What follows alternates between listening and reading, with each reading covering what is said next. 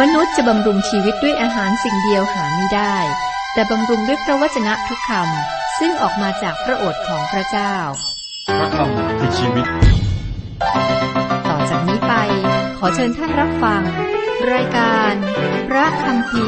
ทางอากาศ ขณะนี้เราอ่านและศึกษาพระธรรมสองซามูเอล เป็นเรื่องของกษัตริย์ดาวิดกษัตริย์ที่ยิ่งใหญ่ แห่งประเทศอิสราเอลนะครับ เหตุการณ์เมื่อสามพันปีโดยประมาณ ผ่านมาแล้วนะครับอ่านและศึกษาด้วยการนิทันสมัย เมื่อตอนที่แล้วอ่านพระธรรมสองซามูเอล แล้วก็อธิบาย บทที่ 16 ข้อหนึ่งข้อสองนะครับ เป็นเรื่องของซีบา คนรับใช้ของเมฟีโบเชตได้หลอกลวงดาวิดคือเหตุการณ์ตอนนี้เป็นตอนที่ กษัตริย์ดาวิดกำลังหนีออกจากกรุงเยรูซาเล็ม เนื่องจากว่าราชโอรสของพระองค์คือ อับสโลมได้ก่อการกรบฏ และก็มีคนเข้าฝ่าย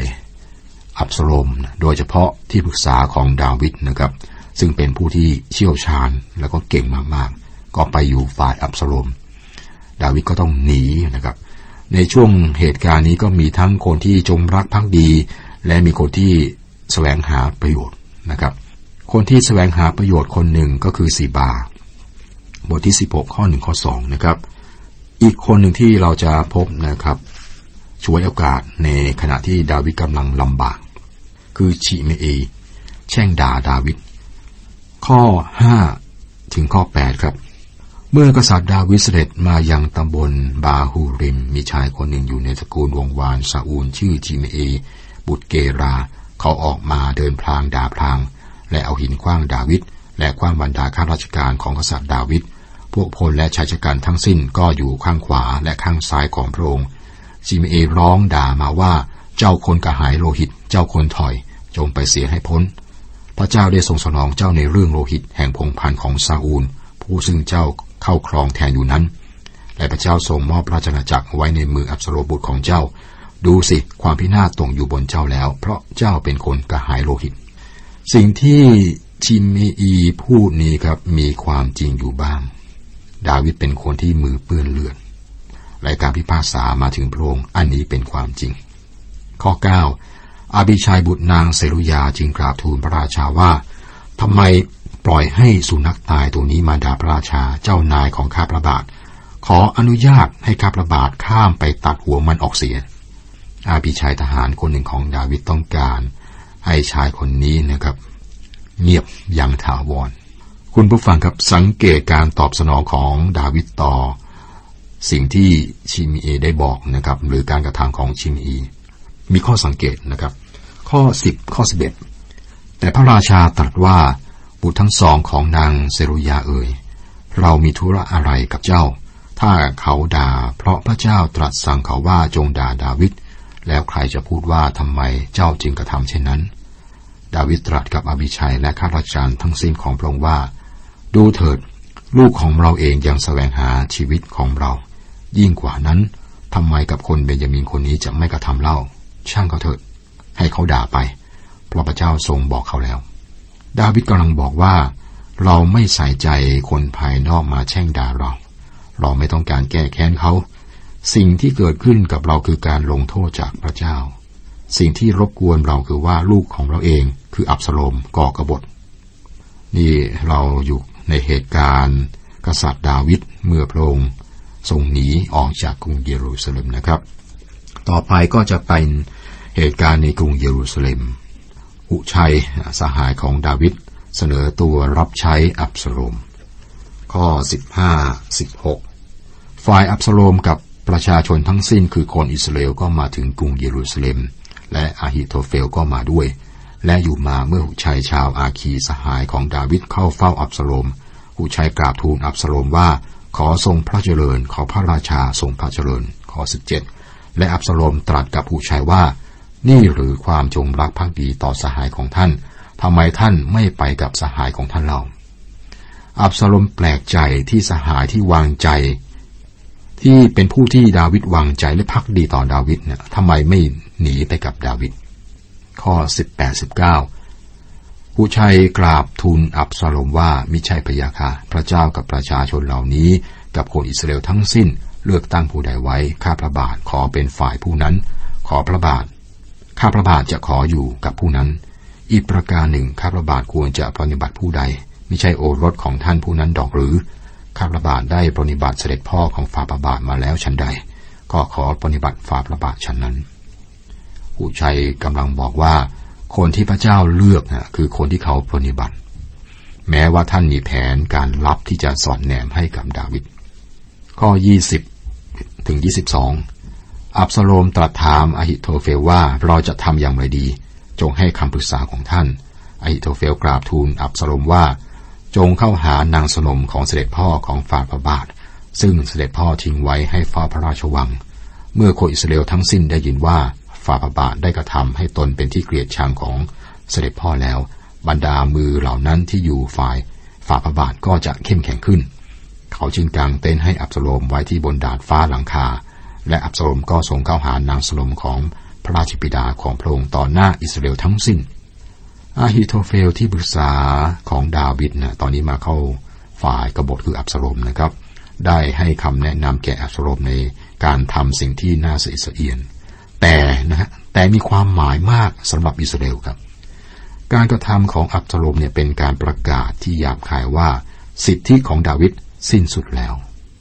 และว่าทุกสิ่งที่เป็นของดาวิดตอนนี้เป็นของอับซาโลมครับข้อ 23 ในครั้งนั้นคำปรึกษาของอาฮิโทเฟลที่ทูลถวาย ก็เหมือนกับว่าคนได้ทูลถามต่อพระเจ้า ทั้งดาวิดและอับซาโลมจึงทรงนับถือคำปรึกษาของอาฮิโทเฟลมาก อับสโลมได้ทำตามคำปรึกษาของอหิโตเฟลอย่างไม่มีข้อสงสัย เหมือนกับว่านี่เป็นคำสั่งของพระเจ้าครับ การกระทำของอับสโลมทำให้สิ่งที่พระเจ้าตรัสกับดาวิดสำเร็จนะครับ ในบทที่ 12 ข้อ 11 ข้อ 12เนี่ยบอกว่า ดูเถิดเราจะให้เหตุร้ายบังเกิดขึ้นกับเจ้า จากคู่เรือนของเจ้าเอง และเราจะเอาภรรยาของเจ้าไปต่อหน้าต่อตาเจ้า ยกไปให้แก่เพื่อนบ้านของเจ้า ผู้นั้นจะนอนร่วมกับภรรยาของเจ้าอย่างเปิดเผย เพราะเจ้าทำการนั้นอย่างลับๆ แต่เราจะกระทำการนี้ต่อหน้าอิสราเอลทั้งสิ้นและอย่างเปิดเผย ตอนนี้ครับดาวิดหนีออกจากกรุงเยรูซาเล็มครับ กลับไปอยู่ตามถ้ำไปหลบไปตั้งหลัก แล้วพระองค์จะทำอย่างไรครับ อับสโลมจะพยายามเอาชนะกองทัพของดาวิด แต่ดาวิดเป็นทหารนะที่ผ่านศึกสงคราม แล้วก็รู้จักยุทธวิธีการต่อสู้ เรียกว่าเชี่ยวชาญ อับสโลมจะทำสิ่งที่อันตรายมาก โดยการต่อสู้กับพระบิดาของท่าน สิ่งที่น่าเศร้าคือว่าดาวิดรักอับสโลมและต้องการจะช่วยอับสโลมให้พ้นภัย ช่วงเวลานี้เป็นช่วงเวลาลำบากสำหรับกษัตริย์ดาวิด เราคงจะเห็นใจแล้วก็สงสารกษัตริย์ดาวิด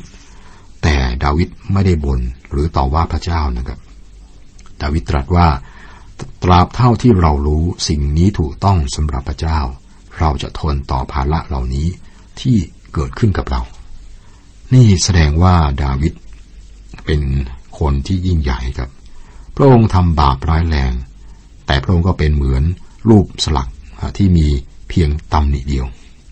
และนี่คือสภาพของคริสเตียนหลายคนในปัจจุบันนะครับ เราเคยพบคนที่ไม่มีตำหนิไหมครับ สมบูรณ์พร้อมไม่มีตำหนิ เราทุกคนมีตำหนิในชีวิตครับ และขอบคุณพระเจ้า พระเจ้าไม่คว้างเราทิ้ง เหมือนคว้างรูปอะไรหรือก้อนอะไรสักอย่างเนี่ยครับ รูปปั้นรูปแกะสลักไม่ได้คว้างอย่างนั้น เพราะว่ามันมีตำหนิเลยคว้างทิ้งไม่ใช่อย่างนั้นครับ พระคุณของพระเจ้า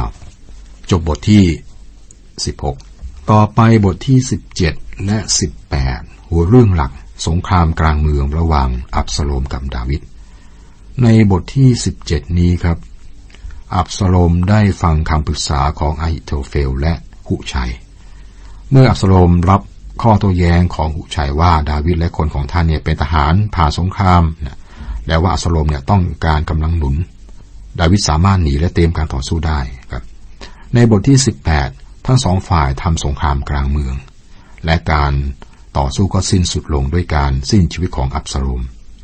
บทนี้คือบทที่ 18 จบลงด้วยความโศกเศร้าของดาวิดต่อราชโอรสคืออับสโลมที่ถูกฆ่านะครับ การให้คำปรึกษาที่ขัดแย้งกันระหว่างอหิโทเฟลและหุชัย เราได้ติดตามประสบการณ์ที่แตกต่างกันของดาวิด เราเห็นชัยชนะของพระองค์ครับ ตอนนี้เราเห็นปัญหาของพระองค์ ที่จริงพระองค์กำลังมีปัญหาอย่างหนัก อับสลมราชโอรสของพระองค์นำการกรบฏ นี่เป็นความทุกข์ใจแสนสาหัสของกษัตริย์ดาวิด พระองค์ออกจากกรุงเยรูซาเล็มเพราะว่าพระองค์ไม่ต้องการให้เกิดการนองเลือดนะที่เมืองนั้น ละเมืองที่รัก และก็ส่งหูชัยกลับไปหาอับสโลมเพื่อหูชัยจะให้คำปรึกษาที่เป็นประโยชน์แก่ดาวิด อาฮิโทเฟลที่เคยเป็นที่ปรึกษาของดาวิดครับได้ฝักใฝ่เข้ากับอับสโลม บทที่ 17 นี้ครับที่ปรึกษาทั้งสองคนนี้ได้ให้การปรึกษาแก่อับสโลม และเป็นการให้คำปรึกษาที่ค้านกันเกี่ยวกับวิธีโจมตีดาวิดข้อหนึ่งข้อสองและอหิโทเฟลกราบทูลอับสโลมว่าขอโปรดอนุญาตให้ข้าพระบาทเลือกทหารหนึ่งหมื่นสองพันคน ข้าพระบาทจะยกออกไปติดตามดาวิดคืนวันนี้ ข้าพระบาทจะไปทันท่าน เมื่อท่านยังเหนื่อยอ่อนอยู่และท้อถอย ก็ทำให้ท่านกลัวตัวสั่นพลทั้งปวงที่อยู่กับท่านก็จะหนีไป ข้าพระบาทจะฆ่าฟันแต่กษัตริย์ บอกอีกอย่างนะครับ ถ้าทำลายดาวิดได้ อับสโลมจะเป็นกษัตริย์คำปรึกษาของอาฮิโทเฟลจะทำให้ดาวิดพินาศอย่างแน่นอนครับ อาฮิโทเฟลก็แจกแจงแผนงานของเขา ข้อสามข้อสี่แล้วจะนำประชาชนทั้งสิ้นกลับมาเข้าฝ่ายฝ่าพระบาท เมื่อได้คนที่เรามุ่งหาคนเดียวก็เหมือนได้ประชาชนกลับมาทั้งหมดแล้ว ประชาชนทั้งปวงก็จะอยู่เป็นผาสุขคำทูลนี้เป็นที่พอพระทัยอับสโลมและบรรดาผู้ใหญ่แห่งอิสราเอลก็พอใจด้วย แม้แต่อับสโลมก็เห็นด้วยกับแผนการที่โหดร้าย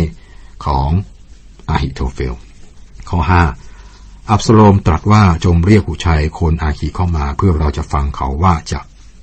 เพื่อเราจะฟังเขาจะว่าอย่างไรด้วย ข้อหกเมื่อหูชัยเข้ามาเฝ้าอับสโลมแล้ว อับสโลมจึงตรัสถามเขาว่าอาฮิโทเฟลว่าอย่างนี้ แล้วเราควรจะทำตามคำแนะนำของเขาหรือไม่ ถ้าไม่ท่านจงพูดมา ดีครับหูชัยอยู่ที่นั่น เพราะว่าหูชัยได้เสนอ ยุทธวิธีการรบที่แตกต่างอย่างสิ้นเชิงกับอหิโทเฟลครับ ท่านให้คำปรึกษาแก่อับสโลมซึ่งดีมาก แต่ทำให้ดาวิดได้เปรียบ ดาวิดอยู่ในตำแหน่งที่อ่อนแอมากและต้องการเวลานะในการสร้างความเข้มแข็งอย่างยิ่งนะครับ ข้อ7ถึงข้อ 10หูชัยจึงกราบทูลอับสโลมว่าคำปรึกษา ซึ่งอหิโทเฟลให้ในครั้งนี้ไม่ดีอุชัยกราบทูลต่อไปว่าฝ่าพระบาททรงทราบแล้วว่าเสด็จพ่อและคนที่อยู่ ด้วยเป็นทหารแข็งกล้า และเขาทั้งหลายกำลังโกรธเหมือนหมีที่ลูกถูกลักเอาไปในป่า นอกจากนั้นเสด็จพ่อของพระองค์ทรงชำนาญศึก พระองค์คงไม่ทรงพักอยู่กับพวกพล ดูเธอถึงขณะนี้ พระองค์ก็ทรงซ่อนอยู่ในบ่อแห่งหนึ่งหรือในที่หนึ่งที่ใดแล้ว เมื่อมีคนล้มตายในการสู้รบครั้งแรก ใครที่ทราบเรื่องก็จะกล่าวว่าทหารที่ติดตามอัสโลมถูกฆ่าฟัน แม้คนที่กล้าหาญที่จิตใจเหมือนอย่างสิงก็จะกลัวราน เพราะอิสราเอลทั้งสิ้นทราบว่าเสด็จพ่อของฟาบานเป็นวีรบุรุษ และคนที่อยู่ก็เป็นทหารที่แข็งกล้า อุชัยให้คำปรึกษาที่ดีแก่อับสโลม แม้ว่าเป็นประโยชน์แก่ดาวิดนะครับคำปรึกษาของท่านคือว่าอับสโลม พระองค์ต้องยอมรับว่าพระองค์ไม่ใช่ทหาร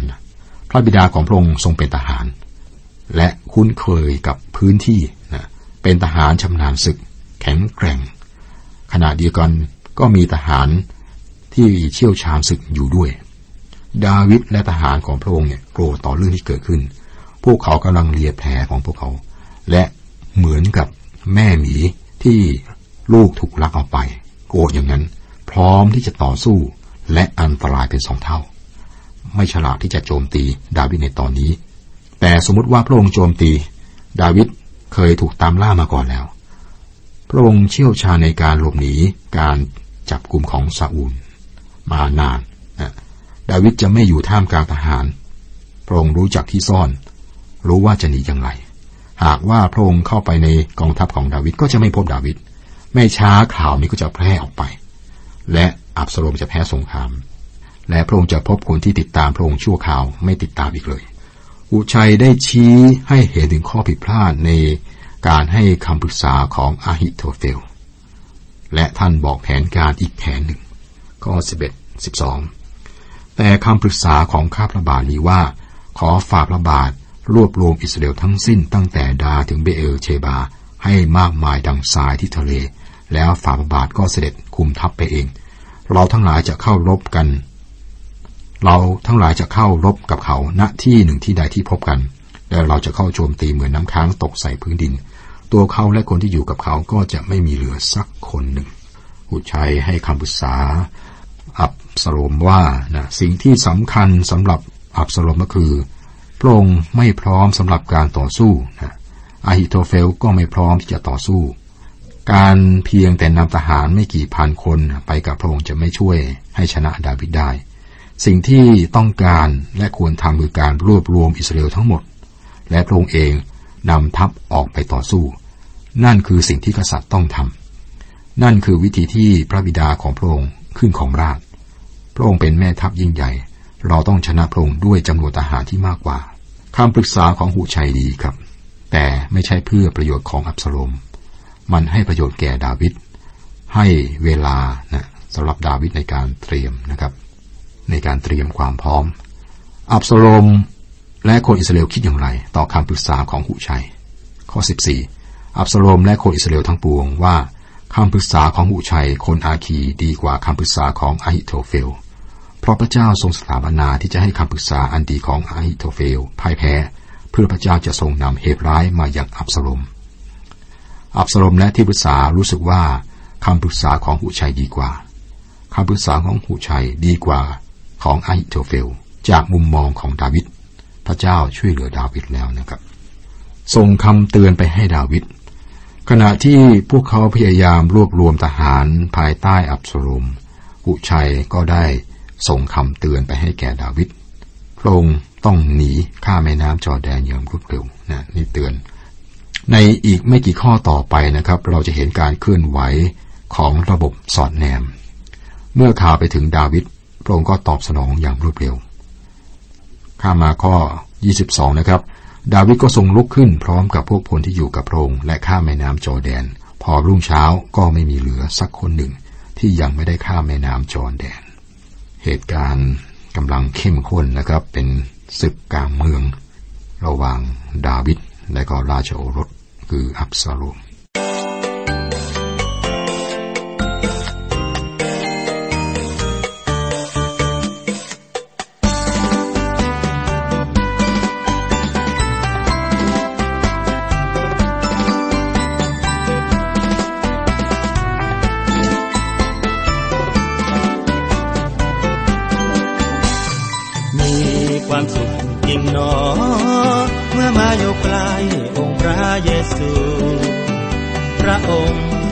ทรงเอ็นดู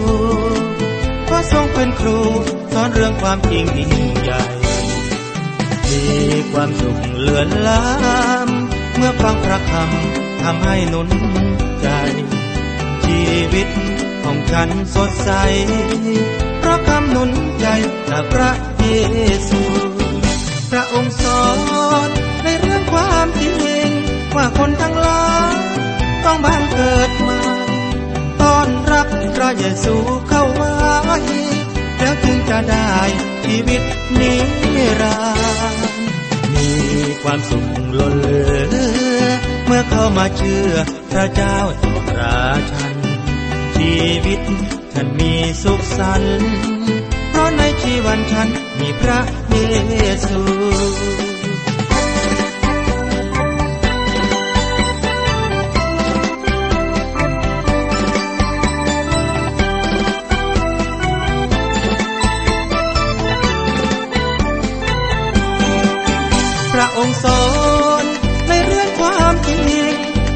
ทั้งลาต้องบางเกิดใหม่ตนรักพระเยซูเข้าไว้แล้วจึงจะได้ชีวิตนิรันดร์มีความสุขรุนเรืองเมื่อเข้ามาเชื่อพระเจ้าต่อราชันชีวิตฉันมีสุขสันต์เพราะในชีวันฉันมีพระเยซู พระองค์สอนในเรื่องความจริง ว่าคนทั้งหลายต้องมาเกิดใหม่ต้อนรับพระเยซูเข้าไว้แล้วจึงจะได้ชีวิตนิรันดร์มีความสุขล้นเหลือ เมื่อเข้ามาเชื่อพระเจ้าตอบราชันชีวิตฉันมีสุขสันต์เพราะในชีวันฉันมีพระเยซู ชีวิตฉันมีสุขสันต์เพราะในชีวันฉันมีพระเยซู